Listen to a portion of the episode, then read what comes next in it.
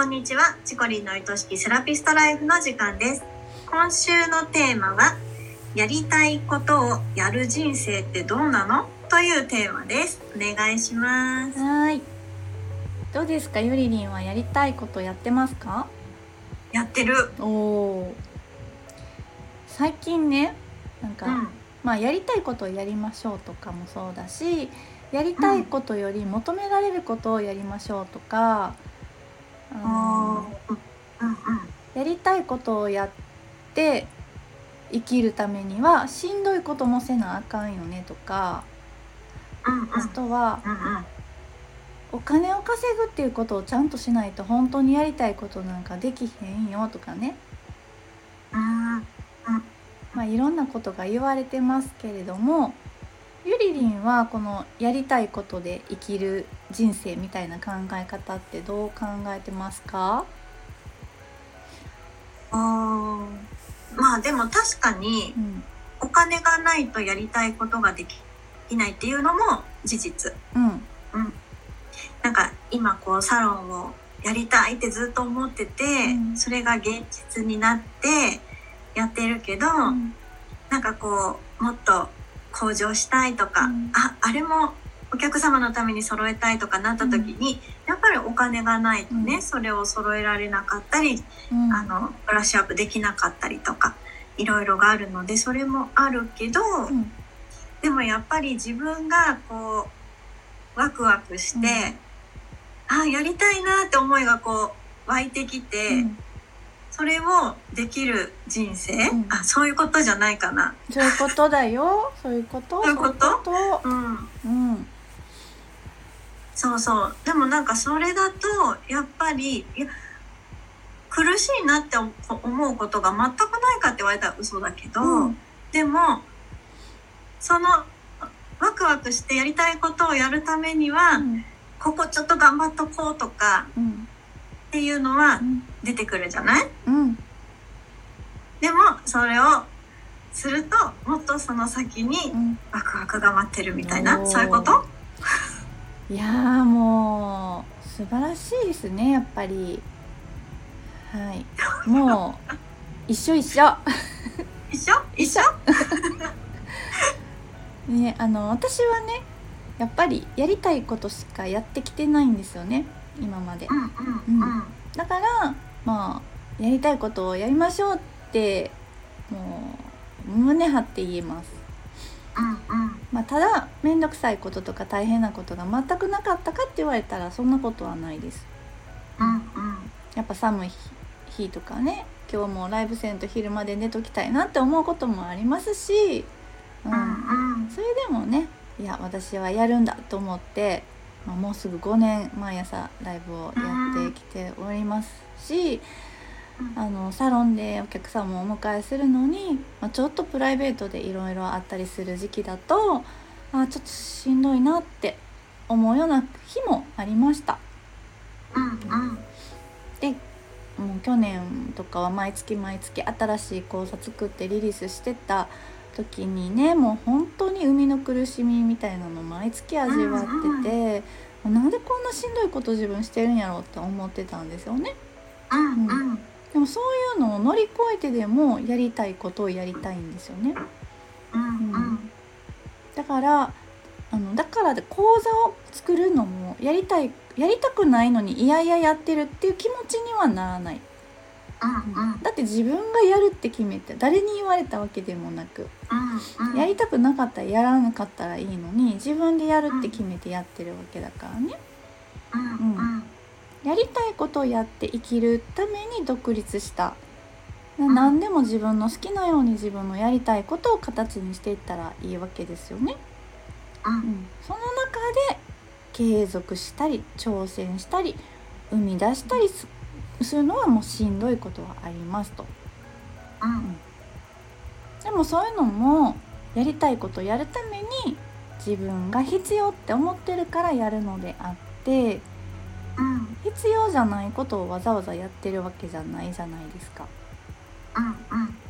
だからもしやりたいことで生きるっていうのがしんどいこと何でもせんでいいっていう風に受け取ってしまう人がいるんだとしたらその人はアホやなって私は思います。だってうちの娘小5の娘でもねやっぱり歌とかダンスとか好きやからね、アイドルなりたいって思わへんのって聞いたら絶対無理あんな努力私できひんわって言ってるんですよ。努力があることを知ってるからだ。知ってる。そう、うん。まあ、やる前からね無理って決めつけるのもどうかと思うんですけども。うん。でもやりたいことで生きるっていうのと自分がしたいことしかせんでいいっていうのがイコールになる人がほんまにいるんやったらそれはちょっとアホなんちゃうかなって思いますね。うん。ただそのしんどいことの中にうん。自分の価値観と違うようなことを無理にせなあかんとかうん。自分の信念に背くようなことを我慢してやらなあかんとかね。うん。そういう何の意味もない忍耐みたいなのはもうほんまに必要ないと思うんですよ。からここのねしんどいことっていうのをその自分の価値観に背くようなことっていうのと混同してしまう人っていうのはちょっと難しいところがあります。うんうん例えばさなんか、まあ、誰か自分が憧れてる人とかがこれやった方がいいよとか言うとするじゃないですか。でそれをやるにしてもこれは本当に自分の成長のために必要なんだって思って確信を持ってそれをやるっていうのとねしんどいけどこれは頑張らなあかんねん頑張れるみたいなという場合ともう言われたからお金払っちゃったからとかもったいないからとか今まで積み重ねてきたことがあるからっていう理由でしんどいけどやるみたいなのって違うじゃないですか。すごいわかりやすい。結構でも。この人に言われたからとかね。うん。あると思うんですよ。なんかしんどいことを頑張るって一つとってもうん。本当に信念持ってやることとうん。なんか違うってどっかで思ってるけどももったいないから続けとこうみたいなのとねうん。全然違うんですよ。うん。だからやりたいことをして生きてほしいんやけれどもその前にやっぱり自分の価値観とか信念とか使命とかそういうのをしっかり考えてほしい、うん。うん。そこがやっぱりこうわからないでうん、努力してると結局あれなんだ私これやってたんだろうとかなっちゃうもんね。そう。なんか本当に結人の。人の言いなりになってしまいかねないし、うん自分の選択っていうものに自信が持てなくなっちゃうんですよね。うんでその自分が私はこう生きるんだって思ってそれに沿ったものならどんなしんどい努力でもしたらいいんですけどそれに反するものはやらなくていいんですよ。うん。うん、で本当にうん自分の魂が震えるぐらい嬉しいお仕事とかやってたら後からお金っていうものも絶対ついてくると私は思ってます。うんうんもうこれは確信してるって言ってもいいかな。うんうん、だからその本当に魂が震えるとか心がもう喜びに満たされるようなお仕事をするそういうことができるように自分をしっかり見つめたりとかうん出会う人から学んでいくっていうことが大切やなって思います。うんううんん自分のな中に違和感を持ったまま頑張るってうん結構すごいしんどいよね。めちゃくちゃきついのよ。これ頑張ったらあそこのゴールに私行けるみたいな感じで辛いけど頑張るっていうのと、めっちゃモヤモヤしてるけど なとりあえずやってみればなんかどうにかなるかもっていうのじゃ全然違うもんね。そうなのよね。もうその時点で多分すごくエネルギーの使い方とかも全然違ってくると思うし、うん、やっぱり自分で決めるっていうことがすごく大事ですよね。うんううん。ん、であの意外とこう分からなかったりすると、うん。もう人のなんだろう言ってることが正しいかもって、そうそうそうそう。違和感あっても正しいかもってやっぱうん。思いたくなっちゃうよね。うん、そういう時もあると思うんですよね。うんうん。やっぱりもう好きなことして生きてほしいみんな、うんううん。ん、子供たちにもやっぱりうそうやって生きていってほしい、んうん。ね、誰かの敷いたレールじゃなくて自分のレールを自分で敷いて歩んでいってほしい。うんうん。レールを敷くのってしんどいかもしれない。苦労も絶対あると思うけどでもこれは自分のやりたいことで生きてるからだよってもう胸張って言えるようなそんな生き方をねしてほしいなって思います。